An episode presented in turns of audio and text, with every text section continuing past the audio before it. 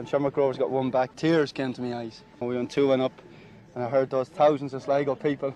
I was proud, and we went out and won. Best town in the world, best town in the world, best town in the world. More drama here. Gilani. North. Elding. 3 2. They'll be looking for Stenson's head away at the far post. And over it comes Elliott. Stenson! 1 1. It's brilliant, brilliant, brilliant, brilliant. Here comes quickly.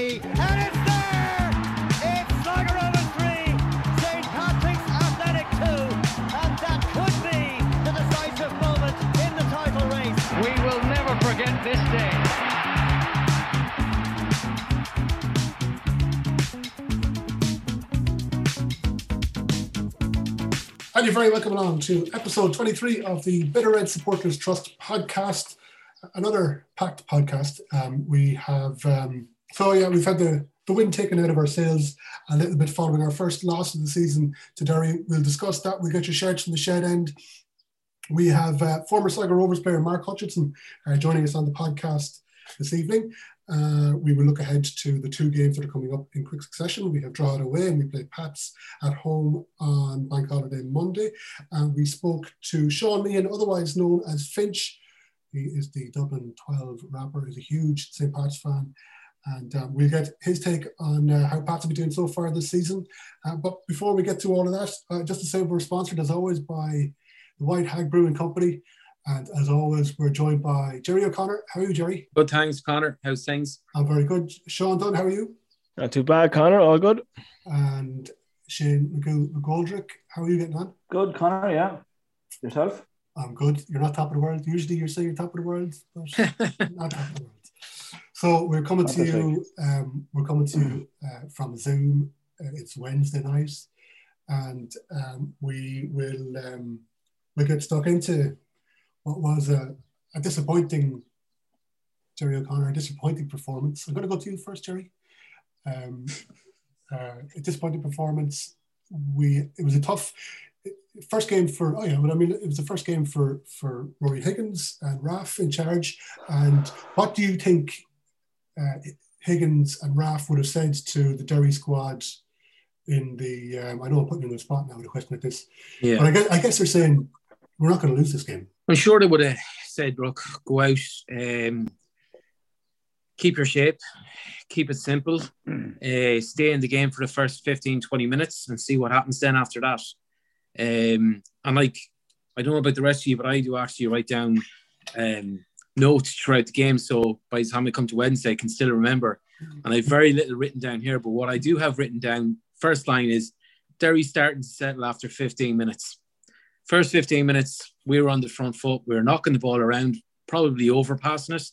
After that, I've written down uh, moves breaking down with Parkes, over and back, ball down the left, Gibson on the right, stop start. Uh, and after that, then glimpse of great play, Romeo to Kenny.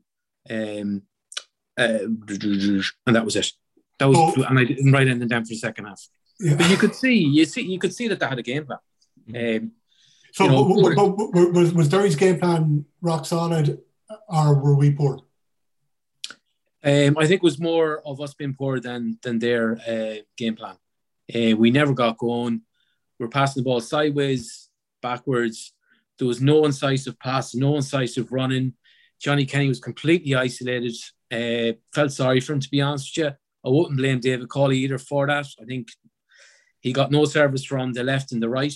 I know on um, on the aftermatch, Magoo made uh, a fabulous point about um, there was a few diagonal, about three diagonal balls played to Romeo, um, and his touch was just atrocious. And if he had a touch, he was away and we're in. Yeah. Okay. Um, Shaun, uh, what was your take on the decision to start David Cawley? Uh, I was not that he doesn't deserve to be in there due to what he's done coming off the bench because he's been brilliant, but I was surprised to see him go in as the number 10, should we say. I thought maybe if you wanted to play a Cawley, maybe drop out Bolger or Moran, maybe rest one of them and let him go in as the as one of the two and keep Romeo as the 10 after what we saw against Bohs. And I would have started Mark Byrne on the left. I think what we saw the other night was just again, too much messing about, bringing in Cawley as the 10, put, putting Romeo back out left. Just, there was no need for it. Romeo done well. So he had it playing inside against Bohs. And I think Mark Byrne deserves his chance as well. I don't know what that young lad has to do now to get a start because every time he's played, he's been brilliant. So I don't think it was fair. But I think we needed to see the bit of rotation against Derry. Looking at the game as you saw it go on, you could see we were a bit lackluster and a bit tired looking.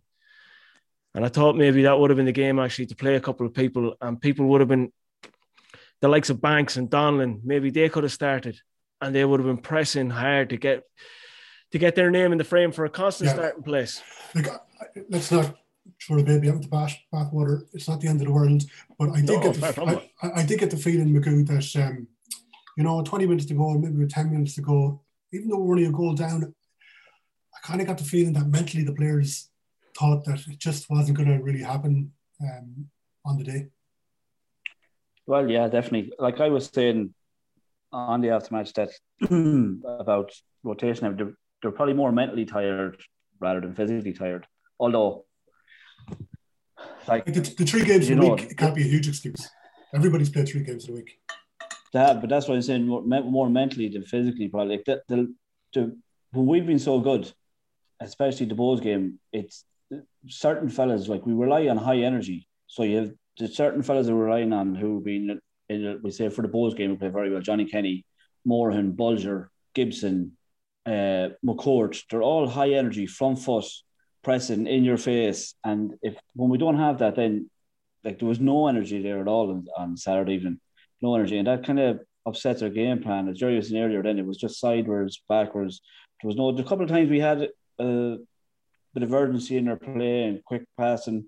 We nearly got in a few times, Yeah, but there wasn't was- enough of it. Like, and I think that's that's more mental fatigue probably than than physical fatigue. Like, there's we would have been as physically able as Derry, I would imagine, but it's just when you're not when you're not on top of your game mentally, probably you're not tuned in for the quick one twos and the quick. Yeah, I think the there, there was flashes of creativity from Rovers in the game. I remember one incident in the second half where uh, Romeo picked the ball up on the sideline. He picks the ball out of the air. He plays it into the middle of the park to Bolger. There's a little one-two between Romeo and uh, Gibson. Gibson just overhits the pass, the final pass into Romeo. The keeper um, smothers it. But if he gets on the end of that and scores, it's probably the best goal he scored all season. Like you know. So um, I guess what but I'm that's saying. all. uh, Yeah, but as you said, the overhit, the overhead pass that that comes from that, the tiredness and the fatigue and the mental tiredness and it all. Like as Shaun was saying, you know, maybe rotation. Like our problem is who do you rotate? Like you can't, you're not going to take Bolger out and then get a, a like for like for Bolger. So that will affect our game anyway. Yeah, but if we're, if, if we're going to perform throughout the season, uh, Bolger's not going to play the 36. You, you can't expect Oh no, I. I, I- no, hundred percent. I agree. Like the, we have to sort something out because we've a big weekend coming up again with Friday and Monday, and Yeah. You know, you you would imagine you would imagine sorry, you would imagine resting players for Derry would be easier than resting players for Drogheda or Pats. Well, Yeah. definitely, I would. You know, as mad as it sounds, you know, we're kind of left this weekend where they're nearly can't lose games. You know, if you want to keep the ground, because especially like you don't want to drop drop, drop points to Drogheda and then let Pats gain points again, and then the last thing you want is to drop points to Pats then on the Monday. Would you rather draw two or win one, lose one? Win one, lose one.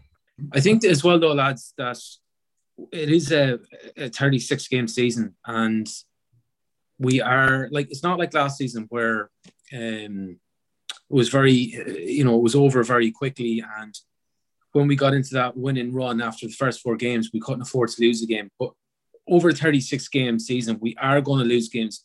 We are going to have performances like that. But you know what I mean? So I suppose it's not the end of the world losing the odd game here and there, and we will lose the odd game here and there, and we will have the odd performance here and there. It's not as cutthroat as it was last year. So I think we as fans need to kind of maybe relax a little bit and um, you know just you- know we, we have a good team. Sorry, go on, You know, what, in, in, no, just in general, I think the reaction has actually been pretty decent. You know, the reaction. I think more most people have accepted that it was just the third game in a week, and you know, there hasn't been a real big overreaction. But having said that, I think if there's if there's many more performances like that, though, you might get a different. it, it- it was just the, the fact that the game was so. I think if we were if we were beaten four three, you know, if it was a ding dong game, I think we just had very little to take away from it, and that was one of the biggest Mm. issues. Um, Yeah. Let's just briefly talk about the penalty, Shaun. I'm not entirely sure.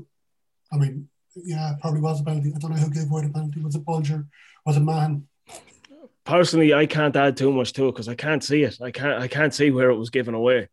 To be I honest, think- because just when I looked at the screen, I saw, as I says to you off here as well, I saw three or four players lying on the ground, couple of Derry players, couple of Rovers players. I just, I didn't see where the penalty was given. I think Bolger did take. It was a bit of a rugby challenge there at one stage by Bolger. I suspect it was him. Gerry, I have must you have any, have you any uh, insight? No, um, not really. It was a bit of a melee on the ground, and um, I think um, Magoo was saying as well. It took the referee a couple of seconds to actually blow the whistle after the players have been on the ground. Like I don't know, it didn't. Yeah. It, did, it didn't seem to be instinctive with him. But look, at the end of the day, I suppose looking at the game as a whole, that was the difference. And the referee decided the game. Like Derry, y- you know, looking at the papers all week and social media or um, on the internet, like Ruaidhrí Higgins is the oh he's going to do a great job and he's blah blah blah this he's blah blah blah, blah that and that a game plan and all. It's a lot of shite. Like to be honest with you, yeah, fair enough. They did a Uh, he, he, game did- plan. he did have a game plan, though. He did have a game plan. Yeah, but it's Yeah, like, to be fair, it was a terrible game of football, and it was decided by the yeah, referee. but, But it's Ruaidhrí, not a- but Ruaidhrí Higgins within there saying it is going to be a terrible game of football, and we're going to get a draw, and that will be success. Yeah, but that like Yeah. you know, I I'm not buying that for two seconds that he had a, a great game plan or anything. You No, know, two flat banks of four isn't a fucking masterful thing. You know what I mean? eh? of course, it is your first. I mean, bottom of the table, first game in, you're only in the door. You know, Yeah, but it's not masterful, Conor. You can't you can't be praised to the hilt for putting in a defensive setup. It's not. You know what I mean? but- yeah, but any simpleton can do that. Like, yeah, but you, well, I mean, why didn't? Why isn't? Like, listen, I suppose the long and the short. of Devine could have easily got that result there as Ruaidhrí Higgins. In fairness, Hmm. easily, any of us could have.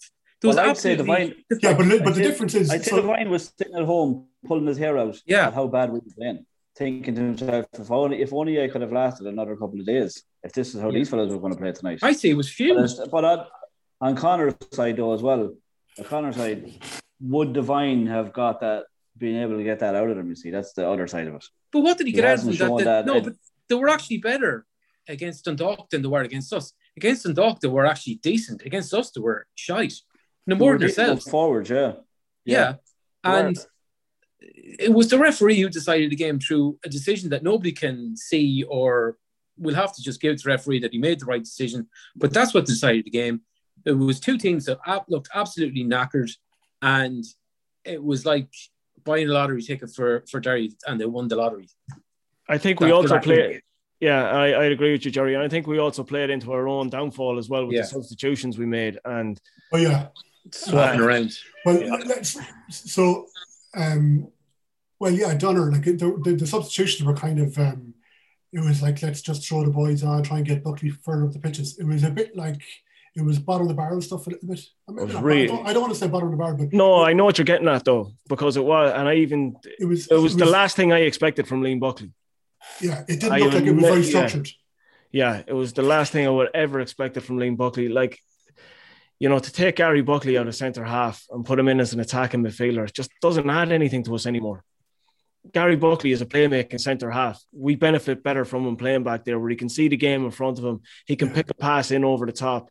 But Shaun, he didn't even go in as an attacking midfielder. He, he moved five yards forward. He went into the middle From where he was. Yeah, yeah. Yeah. I mean, So it was, I mean- and he was actually playing with his back to play then rather than Yeah. playing yeah. Like- forward facing. like, like, I, I don't, I don't think it's going to happen. You've seen him chase him back to make Yeah. a tackle, and he gives away a silly foul and gets a yellow card for Yeah. it. Like so, there you go. You're already it's going it's gone against you big time. Um, just to say, so yeah, we're sponsored by the White Hag. Uh, in last week's episode, we said we were going to give away a credit beer to. Um, we're going to have a little man of the match uh, Twitter poll. Never happened. Couldn't. I couldn't bring myself around to do it. Just hit the bar like that again. There was no man in the match. Yeah, there was no man of the match. I thought. I thought um, Batches was good for Derry, but um, Yeah, uh, Harkin. Harkin was good as well. Yeah. And they have a couple of they've, they've good players as well. Like anyway, so what, what did we do? We did give away a crate of beer to uh, somebody uh, on the aftermatch reception. dinner. yeah. yeah. Kiki won it for the best comment. Kiki O'Grady, best comment during the aftermatch reception. So that'd be our go-to. If um, we'll do the same again, if, hopefully we're better. Uh, we have a couple of standout performances against uh, against Drogheda, and we can uh, run a little poll. And uh, everybody who who uh, enters the poll on Twitter will be able to shout of winning a crate of the White Hag um, our case of the White Hag. We, do you know what we'll do now? We'll, we'll um, I, I, didn't do it at the start, but we'll get your um, we'll get your shouts from the shed end. So um, after the the Drogheda game and after the St. Pat's game, you can get your shouts in, your thoughts on how the game went. Uh, tell us about players who you thought stood out, what went right, what went wrong. Um, record a voice note, state your name, give us your thoughts. 30 seconds is loads, and email the voice note to podcast at B-O-R-S-T borst.ie. That's podcast at borst.ie.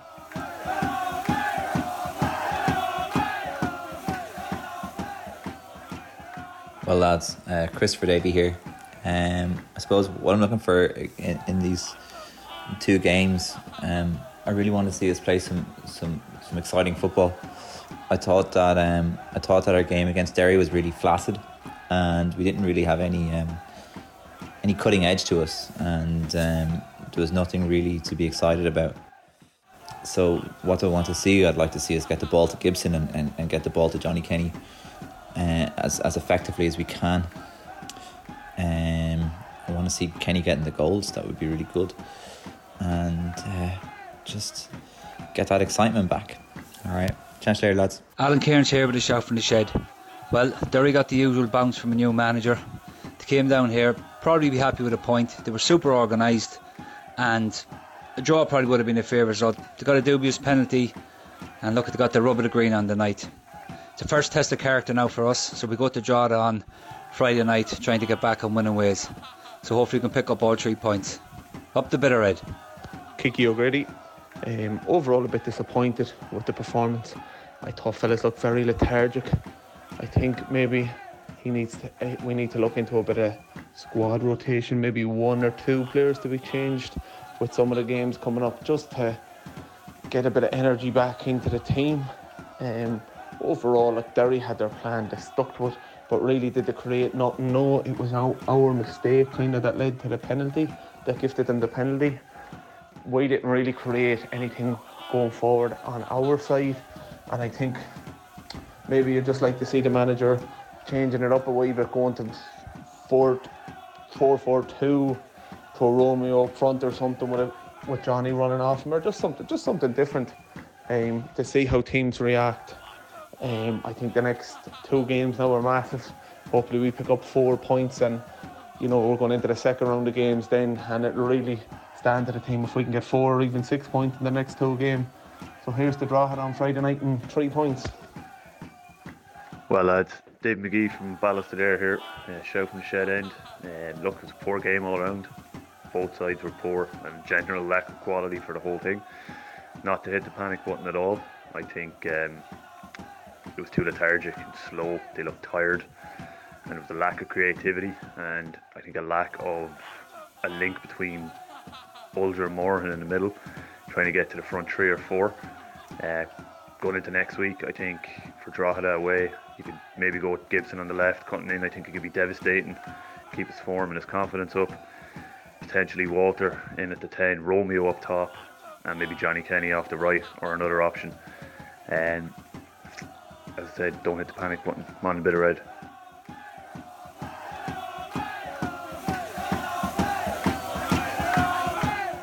So we spoke to, myself and Shaun spoke to uh, former Sligo Rovers great legend um, uh, during the week, uh, Mark Hutchison, uh, who's a real character, um, very connected to the to the Dunn family, uh, very connected to Sligo at this stage. He's uh, obviously set more than set up shop here.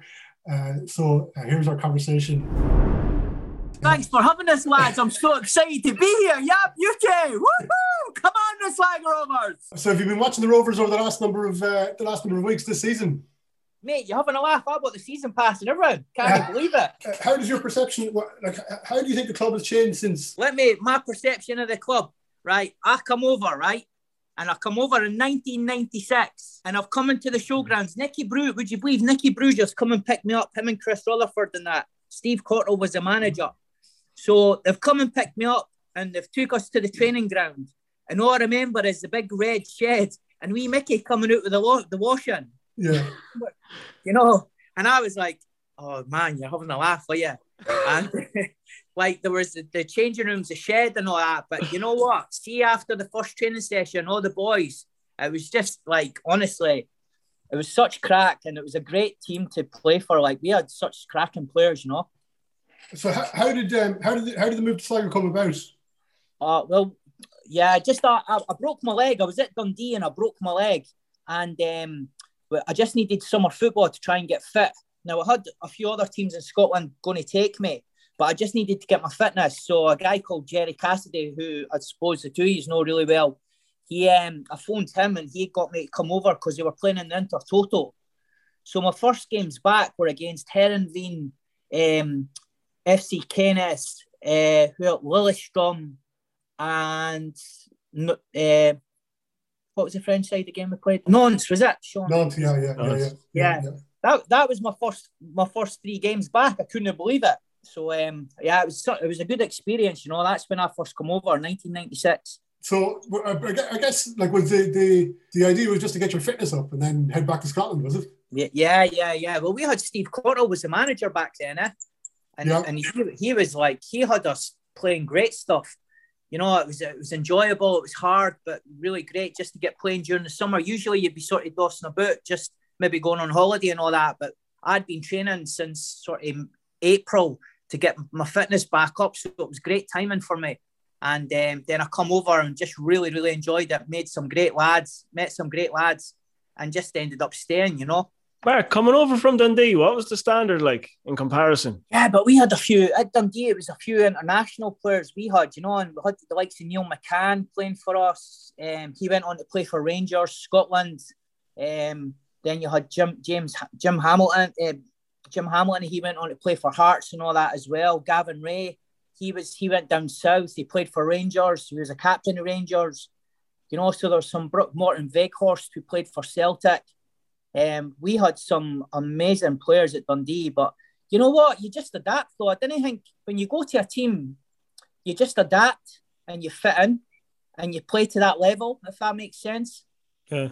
Like, I, I like I didn't know if you know Conor. I played. For, I was lucky to go play for Shelbourne, and I, and I always say this: I was never ever the best player there by a country mile. I was nowhere. You know, I was just an average player that got to play with some unbelievable players, and it makes your game so easy because the movement off the ball and just the way they keep possession. It's just it makes the life so easy for you. You know. That was one of the great chance teams that you you slipped into there. Yeah, we had Owen Harry, uh, Pat Fenlon, Paul Doolin, the the the Stephen Geoghegan, Declan Geoghegan, Yeah. James Keddy, Pat Scully, you know Stephen Williamson, who's the Dundalk um, goalkeeping coach. Well, I, I, remember when I first went up there, right, and uh, I'd signed in January. I was at Finn Harps, and then I signed. I signed um, in January. I went up there, and the first thing, they just the professionalism. I got boots. I got AstroTurf trainers. I got football boots, and I got moldies straight away. You know, Umbro. Yeah. You know, and it was just it was just a whole different level going up to a team like that. Anything you wanted, you got. You know, like I remember, uh, I got training stuff. I got like the tracksuits. Obviously, you get that anyway. Bags, but anything you wanted, you just phoned the guy called Andy, and he would have it there next day for you. And did you come back to Sligo? Did you come back to Sligo after uh? Yeah, so I left Shells and then I come back to Sligo and then um, un- under Don O'Riordan, I was here for a few years. And then um, I went up to Kildare and um, that was just the travelling and that. I was just getting, because I'm a joiner, I'm fierce lucky in the fact that I'm a joiner. So um, I, I, was getting too busy at work, so I just couldn't commit to it. And then I actually come back to, to Sligo Rovers to, to train the under 21s. Now I just I just come through Desi Colley to play the under 21s just to help the boys. Because you know, I used to always have a good rapport with the young lads. And um, Desi asked me to come and help him, him and Leo from Mayo. And um, I used to come in and train. And then Desi and that left. And I, I sort of I was the sort of manager of 21s which I wasn't really ready for. You know, it was a bit, you know, I didn't even have coaching badges or anything. Yeah. And uh, it was it was great though. Cookie just come in at that time, and you know, just he was just um, amazing to be, you know, just even just to watch at the changing rooms and Yeah. stuff. You know, he was just he was just so passionate and he just loved football. Eh? Mark, going back to the Cotterill days, what exactly was that side like playing in it? Because watching on, like I was only a young fellow watching that, but he seemed like a top class side at the time. It seemed to be full of quality. And what was it like from a player's point of view?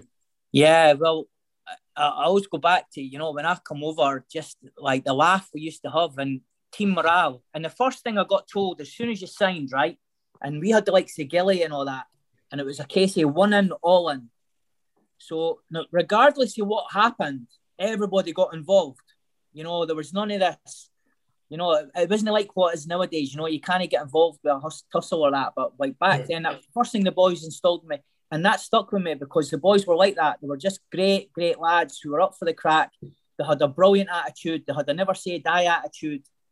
But at the end of the day, we, we were a wee bit unlucky. Corter left after about um, three or four weeks of us signing. He left in August, didn't he? He went, he went over to England. Did he go to Cheltenham? He had Right, yeah, yeah. Yeah, yeah, Cheltenham. yeah. So, you know, we never really got to go far with cut- cutters.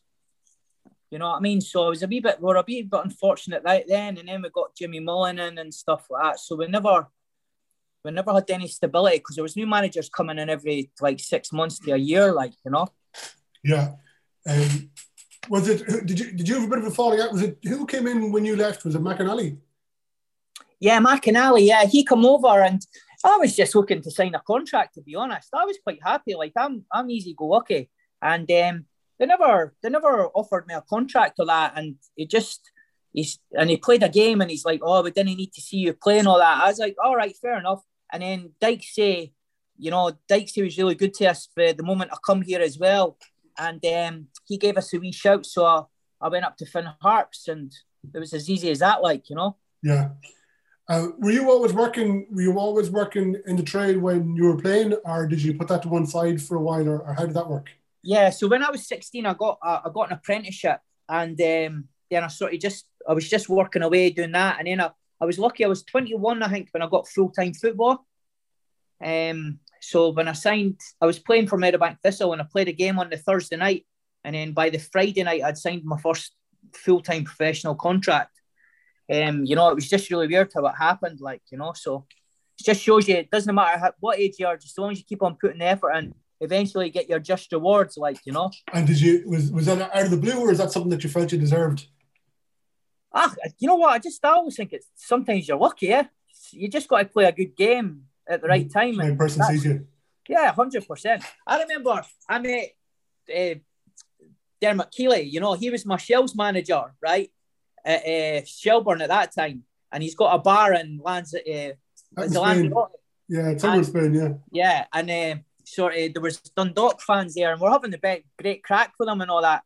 And uh, he says, "Oh, and he signed you." And Dermot come out and says, "Yeah, the only reason I signed him was because he was cheap." you know what I mean? that's what that's what he says to me, and I was like, "Yeah, but sure, you cost me a championship, but we'll not worry about that." but you know, I think I think sometimes, uh, like I always say that I was never ever the best player, but you know what? I run my, I, I, I try and do my best for the ninety minutes, and that's all I could ever do. Like you know, so Yeah. How about you? You were you, you were a bit more than that though as well. Like you know, you were. ah uh, yeah. See, that's why I think I got on well with the Sligo fans, you know, because I had a never say die attitude and I wouldn't take any nonsense. And if I had to whack somebody, I would. You know? that was just the way it was, like, you know. But you did have success with Rovers, though. You have a League Cup medal, Lewis. Ah, yeah, sure, that's it. Like we, like you know what? It's, it was with like it was like the Great Escape because they absolutely battered us. So that, that was that was against Shelbourne, wasn't it? Shelbourne, yeah, two legs. So, so tell, tell us about that. That was uh, hold, hold on a minute now. That was under um, Nicky Reid. That was Nicky Nicky Reid, Reid. Yeah, yeah, yeah. Yeah. So um, so Nicky Reid came in after Cotterill, isn't that right? yeah, no, Jim, Jimmy Mullen. Yeah. Okay. Jimmy Jimmy Mullen and then Nicky Reid come. Then- Nicky Reid come over as a player. Yeah. Player, player manager, though, no? No, no, he come over as a player. He, All he right. signed as a player, and then and then Jimmy Mullen left, and then Nicky Reid took over then. So um, he was uh, sorry, he got he got forced into it as well. He's a physiotherapist now. Hutch, what about the um, the lad that went on to play with Burn Jones? I can't remember his first Stevie name. Jones, yeah. Oh, yeah, he was brilliant. Yeah. Yeah. What was he like then as a player? Did, Uh, would you would you have looked at him and says he's going to play Premier League? Uh, to be honest, he was an absolute flyer a lad. Like he, his pace was incredible. But I don't know. I, I can't actually remember what happened here. But he, he come over and he was doing well. But then something happened and he went up to Bray because that was when you could leave and go and sign for anybody you wanted. And he came back And he again. signed, he signed for Bray, and then and then he went over and uh, who was it? His, I can't remember his first signing, but he like Jesus, the game he had, like he went and played for uh, Northern Ireland and everything. Oh yeah, he's lots of caps. Yeah. Like Jesus, it was incredible, and I'm still friends with him. And the funny enough, the boys are talking about coming over. You know, they they're they're dying to come over. Marcus Hallows and all that. You know, the boys. He wants to come over and do Elvis. You know that, Conor? Yeah, yeah, no, I'm aware of that. All right, yeah, yeah. We need to we need to do that. Yeah. We need to have No, Elvis funny. live in Sligo. Hey, listen, he persecutes you as well. He's cat. Yeah, he's like a dog with a bone, man. He be texting me all the time. What you? When are we going to do this? And I'm like, oh yeah, great, yeah. But come here, go back to the go back to the League Cup final, the two-legged League Cup final. Yeah. Uh, the home leg, the first leg was in the showgrounds, wasn't it? Showgrounds, yeah. And that that was back in the day, mate, when you were coming out that tunnel, and it was brilliant. Like, oh my god, like there'd be things getting fired at the opposition players and everything. You know, it was it was just a it was a it was really intimidating. Like, you know, can you remember that? Like back yeah, in the day, yeah. like you know, it was it was intimidating and I like I tell Shaun and that when that we played Shelbourne and um first time and I got sent off and the guy come over, John O'Rourke, and stuck the head in me right in front of uh, Nicky Brujos. Next thing, Nicky Brujos has jumped right over the top of me and cemented him. there was four of us, four of us got sent off, and we had a lad. I don't know if you remember Daniel Marino. Would you remember him, Conor? Yeah, vague memories, vague memories. The Dutch guy. Yeah. He, he scored an absolute stomper and then he gave the ball away and they went and scored because he lost possession. But such a oh, it was terrible. I got I got suspended for four games. I didn't even do nothing. Got a broken nose. That was that wasn't in the final though. That was just the first time we played shells. Like Oh, sorry, I- right. yeah. Were, were you confident going into that second leg in Tallaght? Ah, yeah, we just took it for what it was, Shaun. You know, that was like you- you're playing against the, the best team in the league, so you've just got to go and just just hope for the best, Julie. You know, you're just hoping that they wouldn't score and we might pop up. Now we had we always had people like Pogsy Moran and that, even Marcus Hallows. There was boys that could score goals. It was just if we could not concede as many as they score. You know what I mean? So that was the that was the key. Like Were you surprised? That, sorry, Mark, just to cut in on you there. Were you actually surprised when you come over with the, the size of the crowds? Because the crowds were a lot different back then. They were, you know, the showgrounds was packed yeah, on a yeah, Saturday night, and the atmosphere was really good. Were you surprised at that when you come over from Scotland? Yeah, hundred percent. Well, as I say, I come from Meadowbank to Dundee, and Meadowbank used to get about 150, but it was like a running stadium. I know about was- back, yeah. I know the Yeah. stadium. Yeah, so the, the pitch the pitch was miles away from the, the stadium, and then like they had about 100 to 150 people there at games. You know, unless the away fans was you know like somebody a big team, and you might get four or five hundred. And then I went to Dundee, and there was like three and a half, four thousand at each game. Maybe depending on how now we were doing all right, so we were getting a wee bit higher than that. But then Sligo, the support was unbelievable and the atmosphere was brilliant. It was such, it was a really good time because we never had the main stand. So people were standing at the, the wall at Jinks's Avenue. Yeah. You know, you had that wee area, you had the wee crappy changing rooms, which were the size, they're half the size of my bedroom. but it's true, like, and, and the away one was the same size. You know, and, and then you had the like the wee referee room, which was like a box room. It was tiny, and uh, but the atmosphere was just electric. Yeah. Did, did you ever get a like if, if a game didn't go too well in showgrounds, our performance didn't go to plan? Did you ever get a hard time in town from from Rovers fans? Oh, oh 100%. like, Jesus, yeah. Jeez, I used to get pelters all the time. But you know what? You take the good with the bad. You've got to stand there and take it. Yeah. Like, there's no point in beating about the bush. You know, it's all right taking the plaudits, but when things go a bit tits up, you've got to stand there and take it. You know, you Yeah, yeah. can't be getting a free run like. Because at the end of the day, you, you, people forget they're paying good money to come and watch you. So they're expecting you to be on your top game, you know, living a life that's sort of clean and healthy. and then going performing on a Saturday night. No, but Yeah, like that. yeah. we- we- Oh. but back then, we had boys that'd be just fucking drinking the night before and all that. It was just ridiculous. So what what was your best moments on a Rovers shirt? You know what? I, I don't know. I just just loved putting it on. Eh? It's just it's just like just once you know I'm just enthusiastic and I just I don't know. Even to this day, I'm still enthusiastic. You know, if I'm doing something, I can't help it. I, I just need that. I need to be doing it for a reason. Yeah. If that makes sense. Even at, like when we Raf's testimonial, uh, honestly, lads, I was training. I was doing running. I was I was training with Cartron. I was doing that. I was getting ready. I was getting fit because I, I couldn't embarrass myself. Yeah. And and then two days before playing for Raf's testimonial, I went training with Steve Sweeney side on grass, fucking ripped my calf. So I thought, oh, that's grand. I'll last at least 20 minutes. Went on, uh, left a back pass short, gave away a goal and had to walk off. I was fucking horrified. that was definitely not my finest moment in football, anyway, that's for sure. Listen, Hutchie, we're, we're, it's 20 past. Uh, we're we're gone way over time. Um, Ah, yeah. Lads, I've not even told you half the stories. uh, yeah, well, listen, it's great to have you on. Thanks, thanks for giving us your time. Ah, Cheers, no problem, lads. I'm actually, I was just saying that to Shawnee boy. Just keep it up. You're doing absolutely fantastic. It's great. I love listening now. A few of the times I have a few drinky poos and I get a wee bit chirpy in that, but you know yourself, lads. eh? You need to be getting the stick. You can't get an easy ride. But yeah, you're doing fabulous and keep it up. Honestly, it's, it's, it's brilliant to see. Cheers, Hodge. All right, lads. Best Cheers, of luck, all right? Cheers, pal. Thank you. Mark Hutchison there, great character. Really gave us all for Rovers when he was on the pitch. And um, done something of a character uh, around town. And uh, he's he's good crack, isn't he? yeah, well, look, what you see is what you get with Hutchie. I'm afraid it's not it's not an act. That's that's what you see in behind closed doors as well. The man's just a fucking lunatic. Yeah, yeah, yeah. Okay, so thanks a million to Mark Hutchison for joining us. Uh, great to hear from. Um, so uh, two games coming up. Uh, the first one that we face, uh, the first team that we face is Drogheda United um, up in Drogheda. So, um, Gerry, are you? I, I I think this is going to be a very different game, although they're they're one of the let's say weaker teams uh, in the league. It's going to be a different game than, than the Derry game, though, isn't it? Oh, I think it'll be completely different. Um, I think Drogheda will come out all, all guns blazing on the front foot. Um, I don't think they know how to play any other way.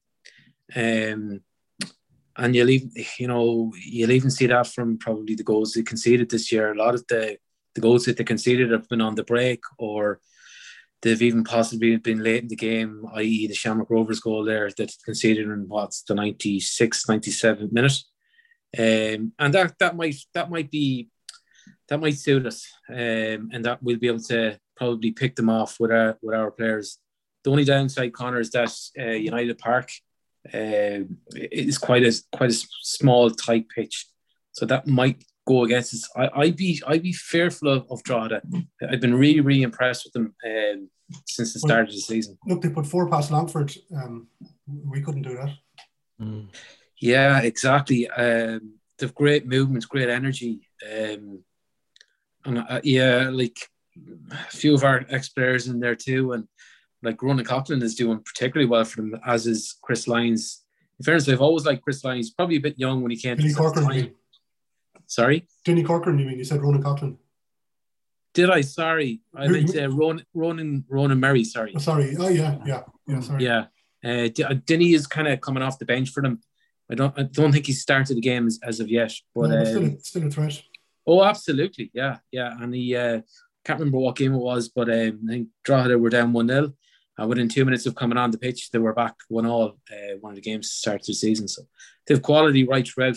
Um, I, I'd nearly take a draw from the game. I know that's not been very um, positive, but I'd be happy enough to get out of there with a draw. It'd be a tough game.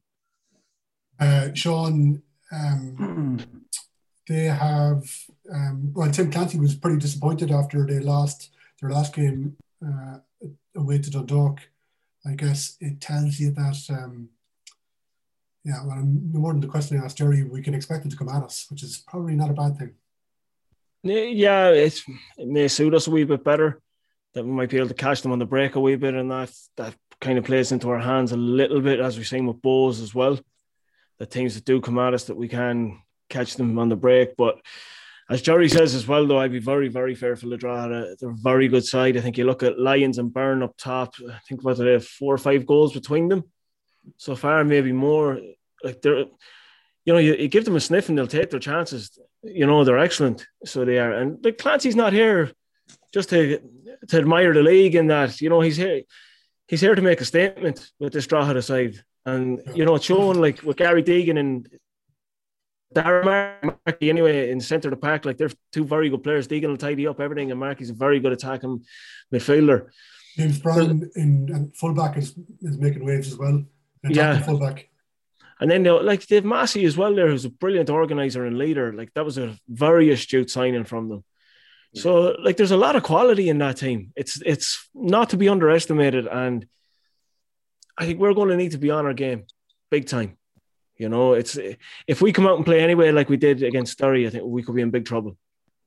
Forgettable. It took, 100%. It, it took um, it took late goals from Shams and um, Pats to beat Drogheda. Um, are you taking a draw at this stage For me, Um, for for Magoo? Um, I don't know. Like if, if we beat Derry last week, then I'd say yeah. Like I take four points out of the two or the two games coming at the weekend. Yeah. Bite your hand off for four points. Um, I might even take. No, I'm actually no. I don't want to. I take four points, but I agree with the boys. They're very dangerous. They're very dangerous. They're one of these teams that, like, we know they're not going to win the league or be pushing for the league, but they're a very dangerous team. There's some great players. On their day, they can be very good. As you mentioned, the man James Brown is lighting up the league at the minute. Yeah. He's um I say if, if the season if team of the season being picked now, he's he's a shoe in for it. Like he's very Yeah. good. And I and, and it's worrying it's worrying that our uh, left side is our starting left side is injured at the minute. Or was. I don't know what's going to be the story for this game, but like yeah, ha- having said that, they're like one of our tactics seems to be Buckley with the diagonal ball over to Walter or Romeo, especially if he's playing that on that left hand side, or he'll do the, the run from out in from the left hand side. So like maybe they're one of their most potent attacking weapons could turn into a uh, an attacking weapon for us because he leave he's going to leave a lot of space there, you man Mm. James Brown. So we should be looking to exploit that. Would be my I just hope that Walter and and McCourt are are fit. Because if McCourt is fit, I would nearly be telling whoever if Walter Romeo is playing there just to cheat a little bit. Don't even bother following Oh, him back because I take yeah. McCourt take McCourt take a one on one more times than not. Yeah. So I'd be letting him cheat and exploit the space. But as Gerry said, there's not a whole pile of space up in United Park though. Yeah. So it has to be you'd, you'd really want Buckley on the ball for that. uh, Gerry, are you um, looking to to mix the, the team up a little bit, introduce some some players that haven't seen a lot of ball yet? Um, yeah, it's a good question. Do you do you mix it up for the Drogheda game away from home, um, and just go full full force against Pats, um, in the showgrounds on Monday? Um, uh, it's hard, it's hard to know. I, I I- look uh, the way I would approach football, and look, Jesus, I'm only a Joe Soap, and Liam Buckley knows a hell of a lot more about football than I do. But the way I'd approach it is that just take each game, and it's not the biggest cliche in football as it comes, and just try and win that game, and, and go from But there. and, I, and I think that's what we've done last week. What? I was saying sorry, Gerry. Just saying, look at Keith Long last week. He didn't Yeah, take each he game. fucking- Yeah. He won none of them. He ended up losing both games. yeah, Yeah. Um, and like in the the seven days, we won the first two and lost the third. So maybe yeah, you know, look, uh, we all want consistency in football, and the biggest consistency is if you can use the same eleven week in week out. And in fairness, we have been critical of the the Derry performance. Um, I suppose more disappointed than anything, but like we won the first two, and if you were to say to us seven, seven days out from that, would we have taken two wins from three? Yeah, we would have bit your hand off. Hmm. So I go for the same team, take from there. Um, And hopefully, as Magoo was saying, that McCourt and uh, Romeo are fit. But I suppose at left back, we are, you know, we have replacements for McCourt. Uh, I'd still like Romeo in, in the team, maybe through the middle, but anyways, we see. Yeah. Um, Shaun, what do you think about starting eleven? I wouldn't be too keen on making too many changes. I think they're too good of a side to be making uh, massive changes. I think it'd just upset the whole thing. Mm-hmm. Uh, I maybe, I'd maybe bring Banks in. I'd like to see Banks maybe just come in for Horgan at right full, just and purely just to give Horgan a, a slight bit of a rest, and uh, like that. I hope Figueira's fit. If not, I'd start Mark Byrne out left. Mhm. And apart from that, well, I suppose it depends on Robbie McCourt as well, but I think he's fine as far as I know. Yeah. Through the Okay. grapevine, he's okay. But um, if not, obviously you have to start Regan Donelon at left full. And if that's the case, then I'd maybe probably keep Horgan because you don't want to upset the balance of the back four that much by bringing in two new fullbacks. Yeah. Um, yeah, it would be nice to see uh, Mark Byrne get a start, but again, if um, if things are tight, um, if we were playing on a tight pitch, again, it might go against him. You know, if he's looking to find a bit of space uh, out wide, it might be ideal for him. Funny enough, actually, I think with Mark Burns' game that he's actually well capable of playing in tight areas. He's he's capable of knitting in well, playing little one twos with people and finding that little bit of space in behind. Then, so it wouldn't be something I'd be too fearful of myself. Now, that's just my own own opinion.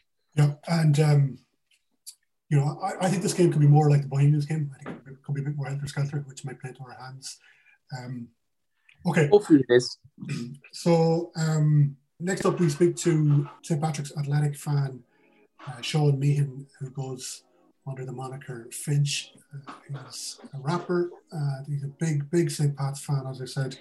So um, we got him in to get his thoughts ahead of the game on Monday night.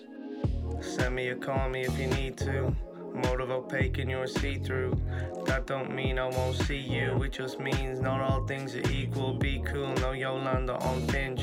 Heard you take that more from one inch. Thanks for, for joining us. How are you getting on? Thank you, thank you for having me. I feel like a, I feel like a, an esteemed guest. um, I'm good. I'm good. I'm glad to be here. Glad to chat ball. Glad to chat music. Glad to be around some people, even if it's only online. Yeah, yeah. Well, we'll start with the football side of things, and then we will talk to you briefly about uh, the music side of things at the end. I suppose Pat's from um, no more than no more than Sligo Rovers. Um, kind of, I think well, Pats probably tap, tipped a little bit more than Rovers to perform well this season, and um, so far they're undefeated. Uh, they're playing good football. Are they meeting expectations from uh, St Patrick's Athletic fans' point of view? I think I, I, I, I can't speak for everyone, but I think if you're asking for that more than what we're getting, you're being greedy.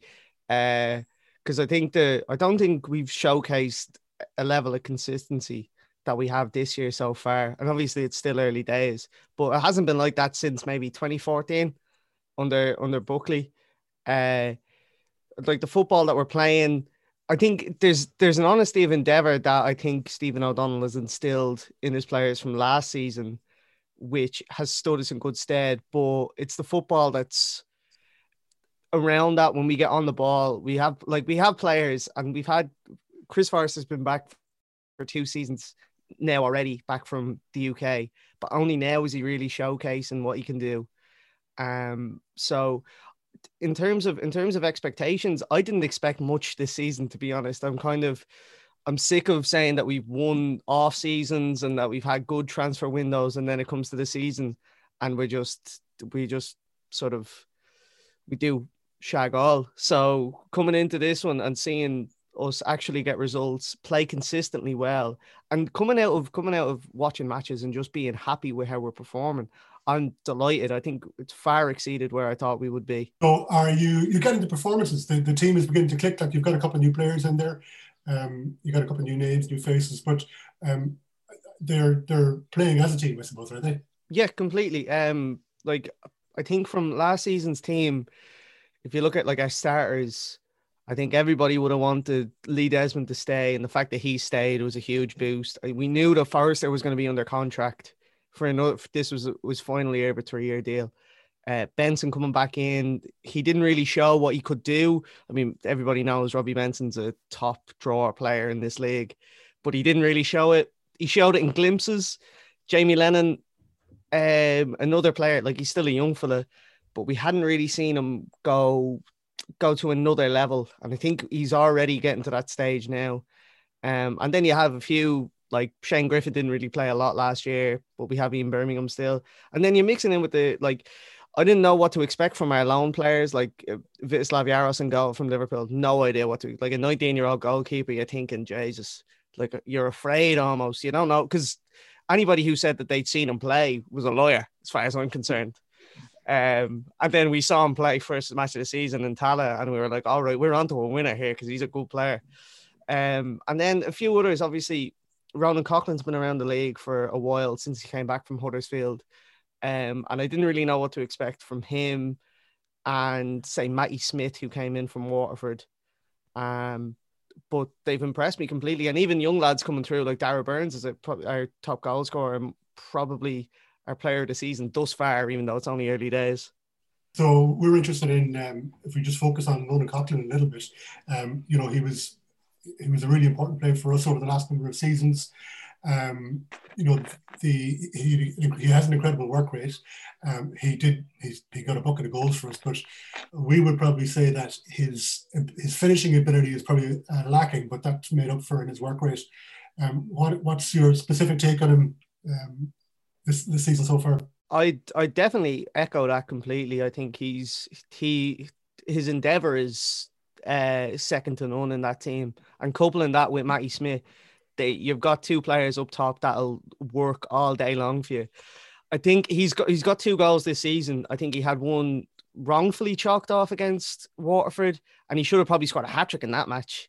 Um, so yeah, his finishing is still there's a lot to be uh, there's a lot to be desired there. But regards to regards to everything else, you know, he put in a beautiful cross for Matty Smith's goal uh, against Finn Harps, and that's to be honest, like we've had strikers come in, and when a striker comes into Pats, the everything the fans will just want a Christy Fagan. That's all Pats fans want is Christy Fagan again. But you can't get Christy Fagan. Christy Fagan's retired. He's gone. Um, so you're gonna have to look for something else. And there's lads that have come in, like Jake Keegan. God bless him. He tried, but he wasn't any use. Akil Campion. Jesus. Uh, and then we got Mikey. I remember, I remember we got Mikey Drennan off Hughes, and everybody was like, "Here we go, here we go. Here's this is what we got in number nine now," and he was not great for us. uh, to, to say the least. And he started well. He scored two and two, and then all of a sudden he just dropped off. Uh, and even like last year, Georgie Kelly was supposed to be the one, and you, you're you're going like you can't get. I so I just stopped getting excited. I was like, if a striker comes in, I'm like, Grant, killed. I don't expect much. But Coughlan, I've been genuinely impressed by, which is it's nice. It really is nice. I'm delighted. Uh, overall, when you look at things, um, you know, what have you scored? You scored 10 goals. Um, you know, what are we? We're seven rounds into the league. You've drawn with uh, Shams.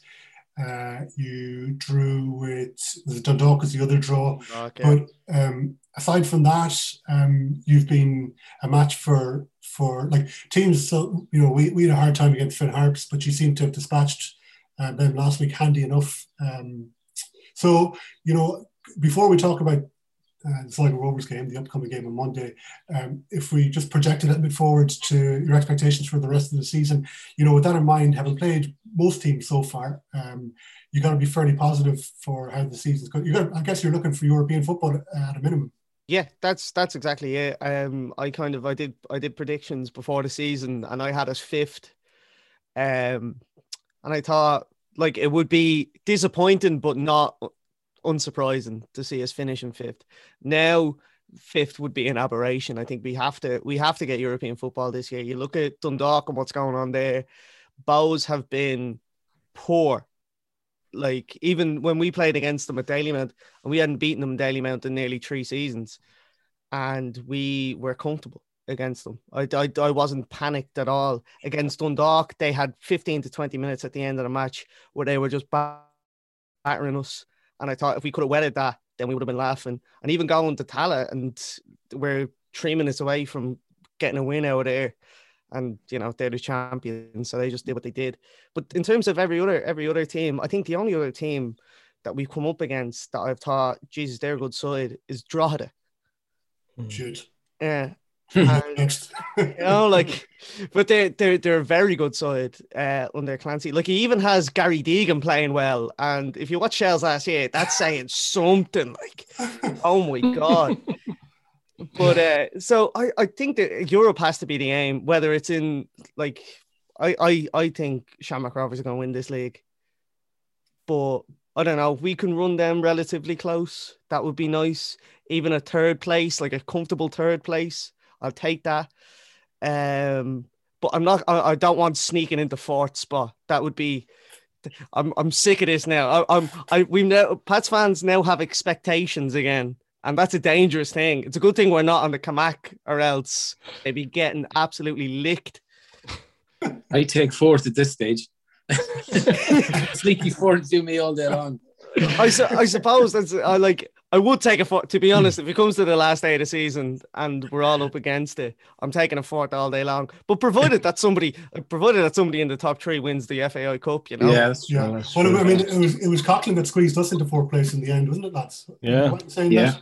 that? Um, Up in in in Jesse Dundalk. Devers. Jesse Devers. Don't forget about poor Jesse. Jesse Davis, yeah, yeah. Fynch. Oh, sorry, Sorry, go, go on, Shaun. Sorry, go on. Yeah, no, I just wanted to get your view. I, I remember talking to you earlier on in the in the transfer window, just uh, when we announced Jordan Gibson. I just remember asking you your opinion on him, and you were just saying a raw talent that that could come really good. The- Yeah. and just I wanted to see what you made of him now since he's come down here and pretty much lit up the place. Yeah, see, I this is the one thing I was worried about. Like, was that because when he left, I was like, damn. Because I, I now our wingers are, are quite good, and our attackers, I, I'm I wouldn't I wouldn't swap any of them, maybe bar one, for him again.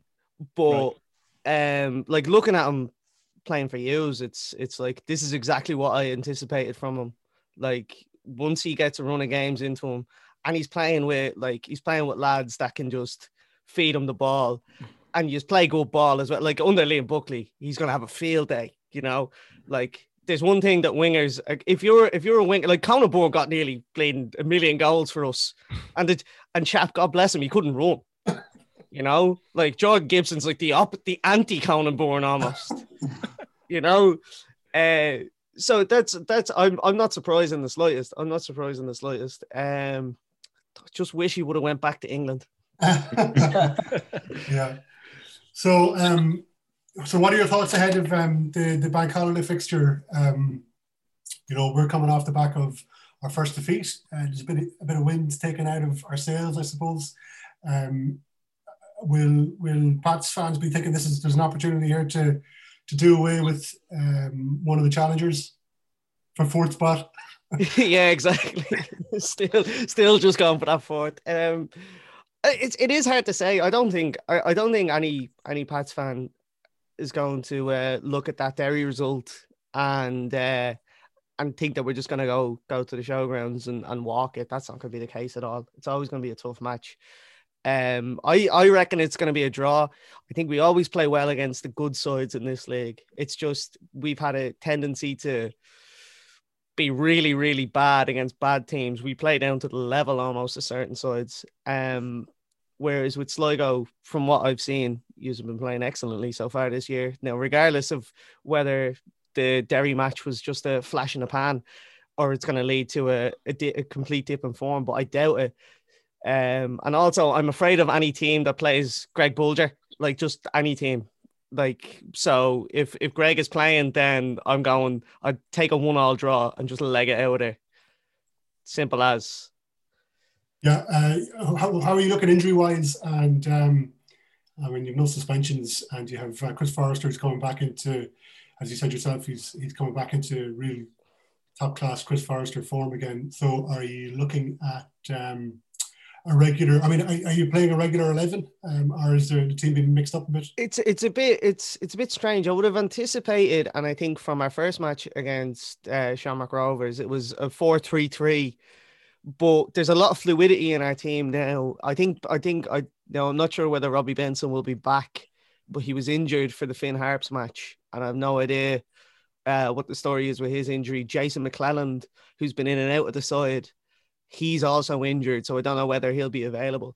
But we play like we've been playing starting as like a four three three or like a five three two, and then like mixing it up as the game goes along. So I think we played the last 25 minutes against Bohs with this really weird asymmetric formation, which made absolutely no sense, but they didn't get a kick. So I think Stephen O'Donnell was like, oh, well, that'll work. So we'll just do it again. Um, and we've been playing it on and off against Finn Harps. We played Desmond, Bone, and Barrett at the back as like a three, and then with Burmo as a wing back and John Mountney as a wing back. And that seemed to work really well. It seemed to stymie any threats that they had when they brought the big lads when they brought the big lads up. So it's it's it's going to be tough to say. I'm not sure whether we want to go and match. We want to match Sligo, or we'd want to play a separate way. Um, so I'm going to say that if Benson is if Benson is fit, we probably play a four-three-three, and it's a toss up between who plays beside Desmond and Bone or Barrett. I think maybe Bone for his passing ability, and then up top the front three of Coughlan, King, and Matty Smith. I reckon that's the way we're going to go forward. If Benson is fit, if he's not fit, we'll probably play a back three, have Lennon and Forrester in the middle, and play that front three as it is, just with just with uh just with three at the back. Fynch, um, just with the, the front three, Billy King, Matty Smith, and Ronan Coughlan, you don't seem to play with it an out and out number nine. And as you're saying there, they seem to uh, switch all over the place. And uh, like, I know it might, might sound a bit silly, but they kind of play a similar system to Manchester City with no designated number nine. Yeah, it is a bit strange. I noticed it when we were playing Drogheda, the first home match we played against Drogheda, and it was Smith that was playing predominantly in, through the middle, and Coughlan was moving out towards the right. And I don't like. I think it's just there's almost like a fluidity to them, as you were saying. That uh, I think Coughlan is the striker, and then after 15 minutes, if it's not working, it just gets switched around. And it also depends because you have against Finn Harps, I think we were playing two up top really with Coughlan and Smith, and they were getting as close to each other as possible. And then Billy King was picking up positions behind them. Um, so if you're playing with those three, you can do that, but you can also play Smith and King as just two wide players with Coughlan up top. Uh, if you're playing Darragh Burns, he's just a he's a winger. He's a classic winger, like, and he plays on the right to cut in on his left, and he scored he scored twice from that position already this season, and he set up the winner against Drogheda. So, um, it is it's it. I would have said before the start of the season that Coughlan was our striker, but the more that we play with him, the more you realize that it's just more of a, a triumvirate that can just swap and and do whatever, which you know, I'm I'm loving it because I've I've been used to very I've been used to very structured four three threes for the past. Now, not to say there's nothing wrong with it. It was great when we were winning, but then when we were playing Aaron Green, oh my god, when Aaron Green out on the left, that was probably one of the worst moments of my life. Well, I, I guess like um, the success or the fact that um, things are going well in Inchicore at the moment is down to the fact that you know Stephen O'Donnell um, is not getting any criticism and there's no questions about who's the manager or, or you know when you compare it to what's going on in, in Dundalk. So I guess you know the fact that there's no questions being asked there is kind of testament to the quality of the football and um, and I guess the results. Mm. Well, there was there was questions last year. I think after like after we had how many however many years of Liam Buckley, and it was we all knew what we were gonna get. Um, and then when when Bucko left and Harry Kenny came in, uh, like like we nearly got relegated in 2017, but I argue that the 2019 campaign was worse. Like it was just nobody looked forward to going down and watching football at all. And I think the unfortunate thing with O'Donnell was that he didn't get a momentum. He didn't get a full Richmond, like bar two matches at the start of 2020 to really get get going and get a momentum behind the team. Because if it's going well down in Inchicore, it's great. But if it's going badly, then like as what happened to H, it just went to pot completely. Um, but like there was questions last year when again consistency was an issue when we would like we only beat like we beat Cork twice last year and we played well against uh Shamrock Rovers and Dundalk, but in terms of everyone else, it was it was pretty poor and it wasn't like it wasn't great to watch for the most part. But at the start of this season, there there seemed to be he got a full preseason under his belt and knew the players that he wanted. We have a smaller squad than we've had done for the past God knows how many years. And it seems to be working. But there was questions of him last year about him not having a pro license and stuff. And also like Alan Matthews, who's apparently was part of our board at some point, which shocked to me. Uh, but like, you know, for for what he did to us in the 03 Cup final, I don't think people were too happy. Um, but it seems to be working as well. Like it's good to have an experienced manager that I suppose has been around the league as well as your pro license. I know, like again, it would be better if oh, Stevie had a pro license and I didn't have to worry about any of this stuff. And if we do well, because this is the thing, the Dundalk thing came under scrutiny because they were in Europe and they were like, yeah. "Here, hang on a second, you can't have this lad that you've just floated over from New York managing in the in the bleeding Europa League." You know, at least with Stevie, he's only in the he's only he's only in the League of Ireland so far. But if we do sneak that fourth place, then there probably will be questions asked. Yeah. Um, but we might put in an objection. Listen, all, all I can say is that when that letter went into the FAI and we got Europe ahead of Waterford, I wasn't I wasn't complaining. get, and get and getting Europe on a technicality, as we have done, I think about a million times, it's the sweetest victory yeah. of all. It's like getting a penalty that you don't deserve. it's oh. so sweeter so much sweeter. And who especially when you win a league off it. Oh yeah, lads. I tell you, I tell you, I t- I, like I remember what was that? I w- would have been 16, 16, yeah. Um, and it was was it Damien Hancock was the ref that day? Damien McGrath. Damien McGrath. McGrath, yeah. Was it McGrath? I thought it was Hancock. Oh no, sorry, you're right. Sorry, McGrath, McGrath was the lineup. McGrath, yeah, McGrath gave the penalty. Gave the penalty. Yeah, well, Damien Hancock had no uh, no bottle at all and went with his lineup, which was wrong. But I remember, I remember, uh, he like he lives up like about twenty minutes up the road from me, and he's a me- he was a member of the same football club that I was. And I remember just giving him dogs abuse outside the clubhouse. It was like two o'clock in the afternoon on a Sunday. I just was like, "Here, I see you." I oh, I was going mental. I was like, "Why were you giving out to uh, this young fella like that? He knows, uh, like that's his dad." I was like, "You don't know who that is. You don't know who that is. He ruined me life. ruined me life." Yeah. So we got it back next year. It was grand. It was yeah, grand, and everyone was forgotten, and everything was grand. But uh, we're all happy.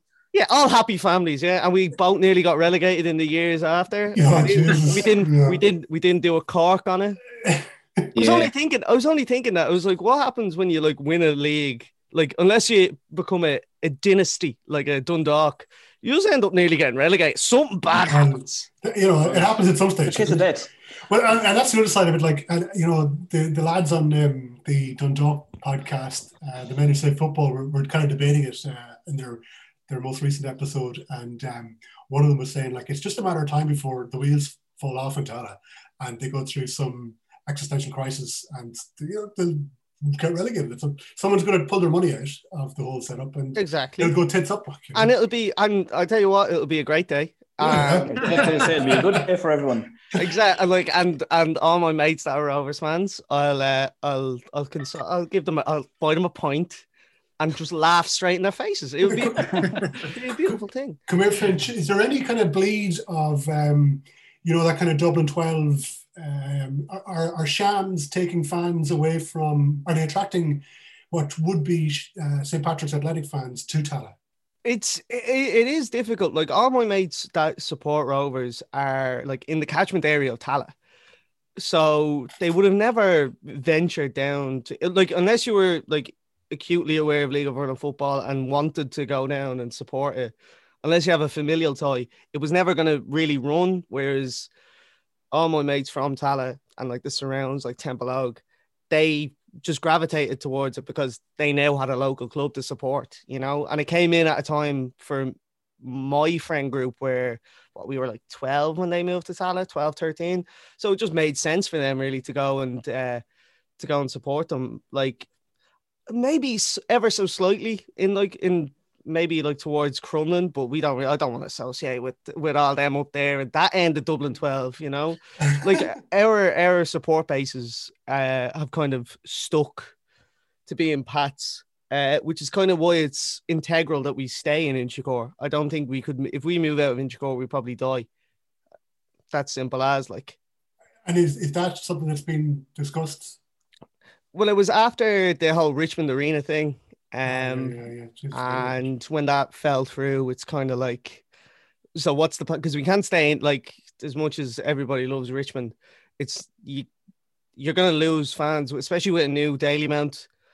Uh, like, you know, you So at, is the Richmond Arena, is that, that's gone, is it? That, that concept? pretty, yeah, it's pretty much dead in the water. Like I, you can wait until things go to tender and see if it falls through, but you'll have to do a whole application process to the council again.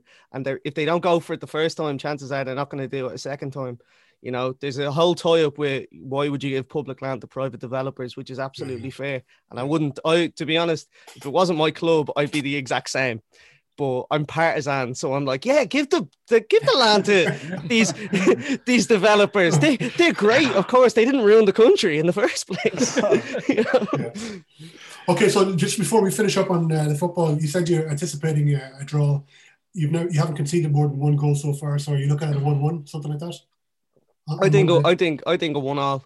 Um, with the kind of the attacking talent that you have, I definitely I definitely see us conceding. I just I know it's going to be Gibson, and he's going to he's going to score, and it's going to be as scrappy as Atten, and he's going to score it. I have a feeling in me Waters. I have a feeling in me Waters, but I don't think Coughlan will come back to bite you. I think it'll be Sam Bones' big head. That's how I feel. Um, okay, so that's the football. So it's F Y N C H. Uh, Fynch is the name, and uh, Rapping is the game. And uh, That was so- good. Yeah, yeah. So, so tell, us, t- tell us a little bit about the music. Um, just before we started recording, you said you've uh, a track coming out. Uh, I've good and bad news. Um, my- my wife, we were listening to it in the car uh, this evening driving around town. M- My wasn't, Mrs. wasn't into it. Didn't like Ah, it. I, I love it, uh, and I particularly like the track "Big Man." That came out last year, but you've got you've got um, you've got another track out this year, or you want uh, something that's, something that's in the post. What's what's, I've, what's I've I've I've a few tracks in the works. So soon came out was it midway midway through March this year with Will House, who's a producer, and he has another song coming out on April 30th. So you know the bank holiday, bank holiday weekend, just do nothing but stream Fynch and Will House and Sick Nanley, who's another lad uh, on the Burner Records label.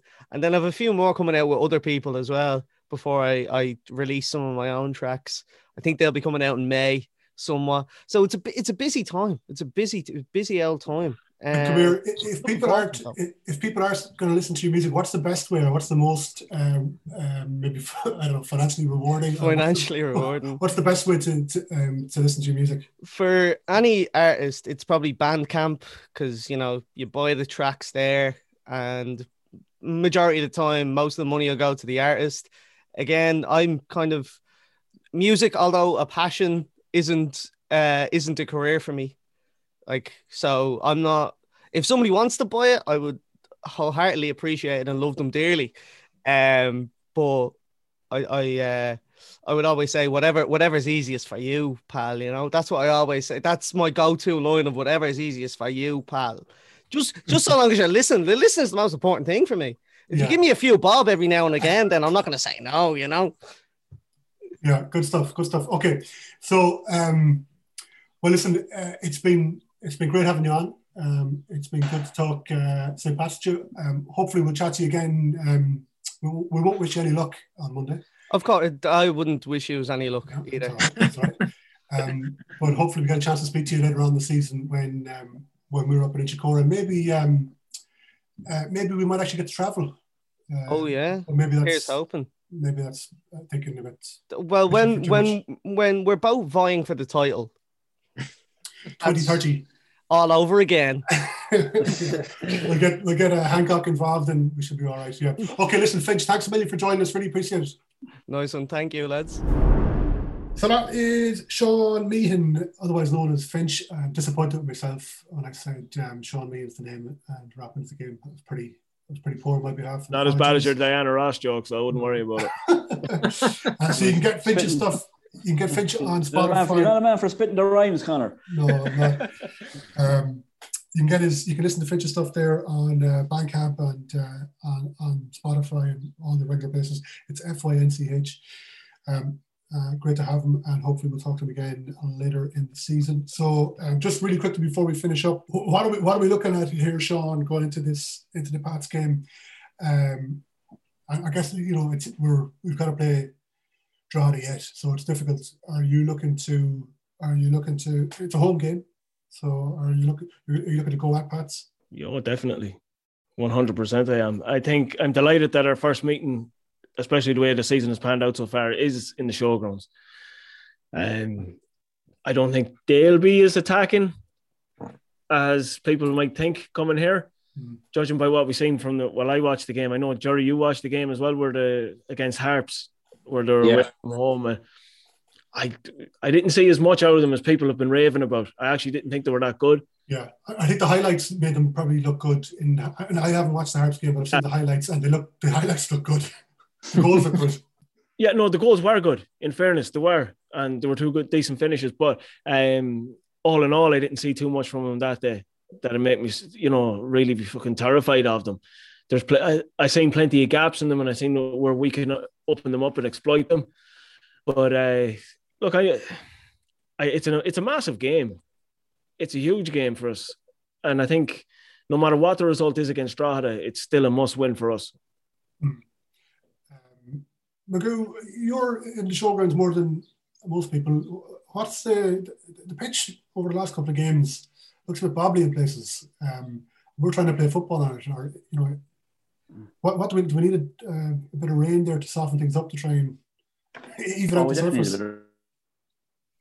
Well, I haven't been on the pitch now to see it up close, but um, you can see on I haven't watched it on telly so It, it definitely needs a bit of rain. A bit. I know it was it was watered before the game, but you know what it's like here when you have a couple of good days in a row, things get very dry. You need a proper Yeah, water and sprinkling system. Like in Yeah. obviously we don't have that. So Yeah, but it, it- would you be? Would you, would can only that, do so much. would you? Would that be? Would, I mean, are we taking the picture into consideration in relation to how we're going about playing the game? Well, obviously, we want to take get the ball down on the on the on the floor and pass it around and stuff. But in relation to Monday's game, Pats want to do the same thing. Like so, that won't be can't be viewed as an excuse, uh, win, lose or draw by either team. Hmm. So, um, because both want to play the same way. Um, I don't know. I Sean, like I'm very worried about this game, the Pats game. I think Pats are. I honestly think they're the real deal. Like, I definitely do. It, it kind of Like, feels know- like like everybody's like we were scoffing at, at Cocker. I was scoffing at on too. To I actually said that for a man for a man who like they went six games last year without scoring, and I was saying for a man who was looking to add attacking impetus in his team, and he swapped Cochran for Gibson, he needs his head read. But the irony is that I think if we had Cochran in our team now, we'd be banging in goals. He'd be he'd be bringing so many people into play with the way he plays that it, it nearly suit us at the minute, trying to get the best out of the rest of them. But and I think he- he does that. I think he, I think he does that with with Pats with the, the players he's running. I'd, I'd be hopeful Benson wouldn't play.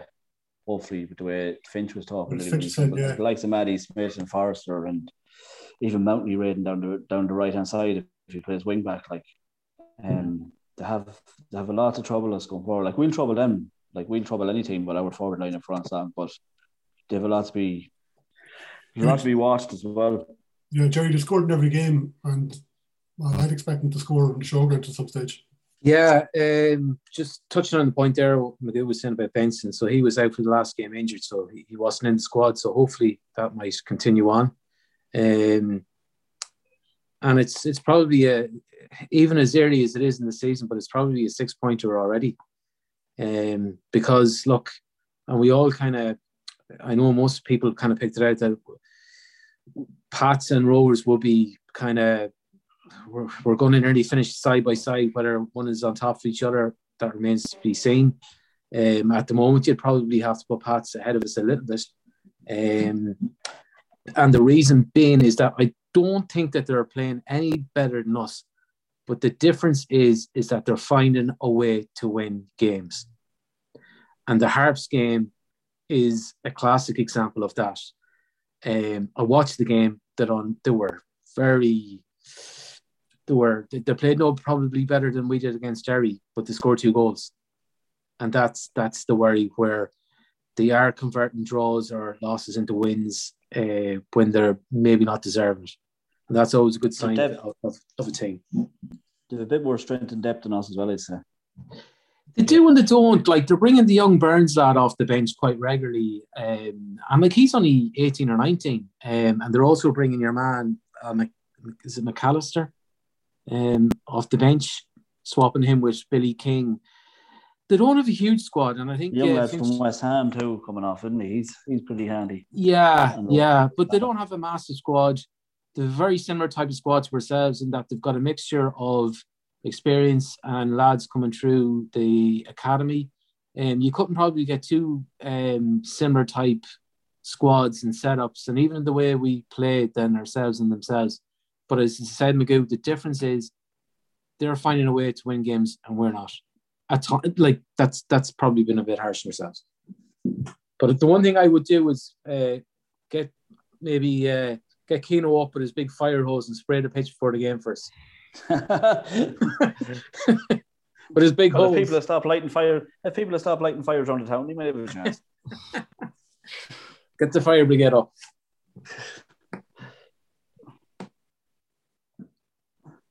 Conor's gone mute. I, I should unmute myself. He's overwhelmed. Yeah, overwhelmed, overwhelmed. Um, they got lucky with the keeper as well, though, Shaun, haven't they? Yeah, that's been a that's been a diamond find, honestly. Even as Fynch says to it, whoever says the scene in play is lying. Because nobody would have known that. Obviously, someone did in Pats because they've but they've pulled out a top quality goalkeeper there. Very, very good. Excellent with his feet and very commanding in the area. Doesn't look like a 19 year old anyway. But he's made mistakes too.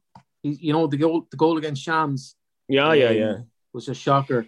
Um, I know his distribution against Drogheda. Um, he, he he a few of the, the the passes he gave, he he gave them to Drogheda forwards and they were away and they were in. Um, so look, he's a lot of flashes of of, of brilliance uh, from him, but there's definitely mistakes in him too, especially at 19. And I suppose that's the life of a keeper, isn't it? You get Absolutely. We see, for look, mistakes. we see it ourselves. I think in every, every- I think, Yeah. Yeah. I think every keeper in the league has made, at this stage made a mistake. Nearly Yeah. Yeah. Yeah. yeah. They have an experienced squad as well, as well like, you know, um, Jamie Lennon, or not Jamie Lennon, but um, Robbie Benson, um, the likes of Paddy Barrett, obviously. You know, when, when many of the teams are so young, when you look at um, uh, Drogheda, who we play a very young team, um, we'd be reasonably young, but they have they have players in there like Coughlan experienced. They have an experienced side that can probably go to the trenches as well a little bit, and maybe that's where the goals are coming from, from the likes, you know, against the likes of Finn Harps. They, they know the crack, like, you know. Well, I'd say for them, especially, is the players they have brought in, especially the experience that they're winners.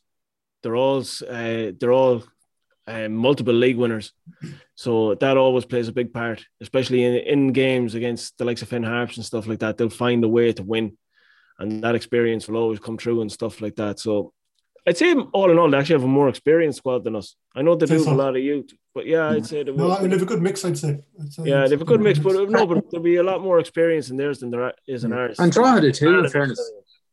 Drogheda too, probably, if you're looking in terms of uh, league appearances and Yeah. experience, they probably outstrip us big time.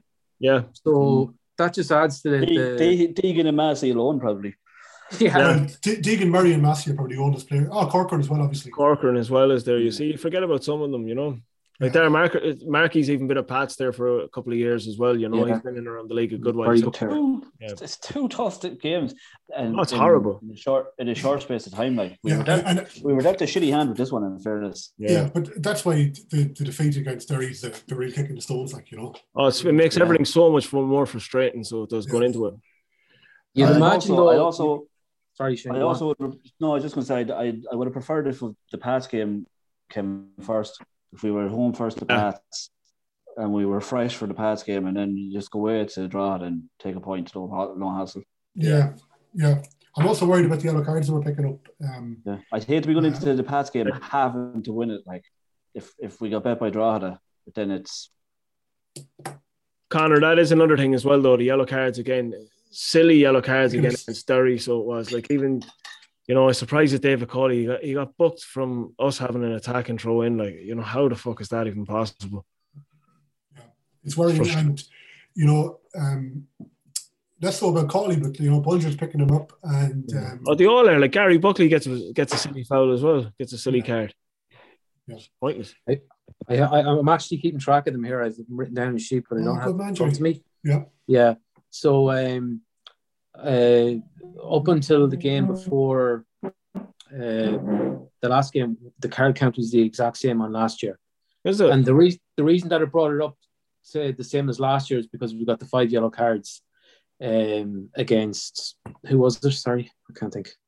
this It was- yeah, uh, Oh, Bohs, wasn't it? Bohs, I'd say, yeah. Bros, yeah, yeah, yeah.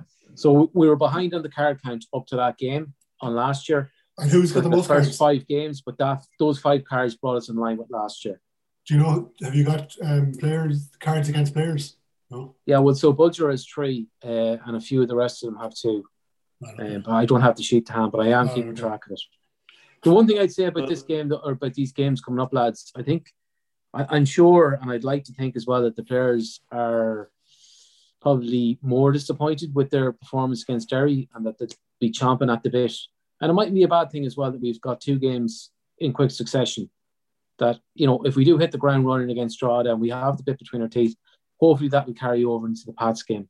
What about what about uh, Magoo? Do we want to do we want to announce uh, the work that you, the, the donkey work that you've been putting in over the last number of days uh, to get a guest, special guest for next weekend? Are we, are we ready to announce that? Um, yeah, you can. I, I let you do the honors. Uh, Well, uh, you you, want. you, you've been the ma- the Magic Man. You've been chipping Yeah, away. hopefully. Ne- well, hopefully next week we'll have the Magic Man himself, Mr. Joseph N'Do, Right. Okay. joining us live and exclusive. Yeah. From, Minus the orgasms. Oh, we might we might get an Well, it orgasm. or depends what it depends. Don't think we're providing that kind of service. Yeah. So um, uh, hopefully we'll have um, uh, the great one with us uh, Yeah. next week. And um, So we had a come to Jesus meeting last week, and we have another one uh, next week. Come to Come to Joey next week. yeah. So um, Hallelujah. Just before we finish up, um, I want to mention um, the match reports that are up on um, the Bit O' Red Supporters Trust website. Uh, Jack Lyman is doing some great work there. Um, oh, also, Alan, I haven't read it yet, um, Gerry. Alan Kieran's uh, piece that he's got up there. What, what's that about? Yeah, so it's just about kind of the, I suppose, Alan's take and a League of Ireland take on the Super League fiasco and how fan run uh, football clubs really is the way to go in terms of sustainability and integrating within the community and stuff like that. So it's it's a really interesting read. And I also want to give a shout out to Neve McGee.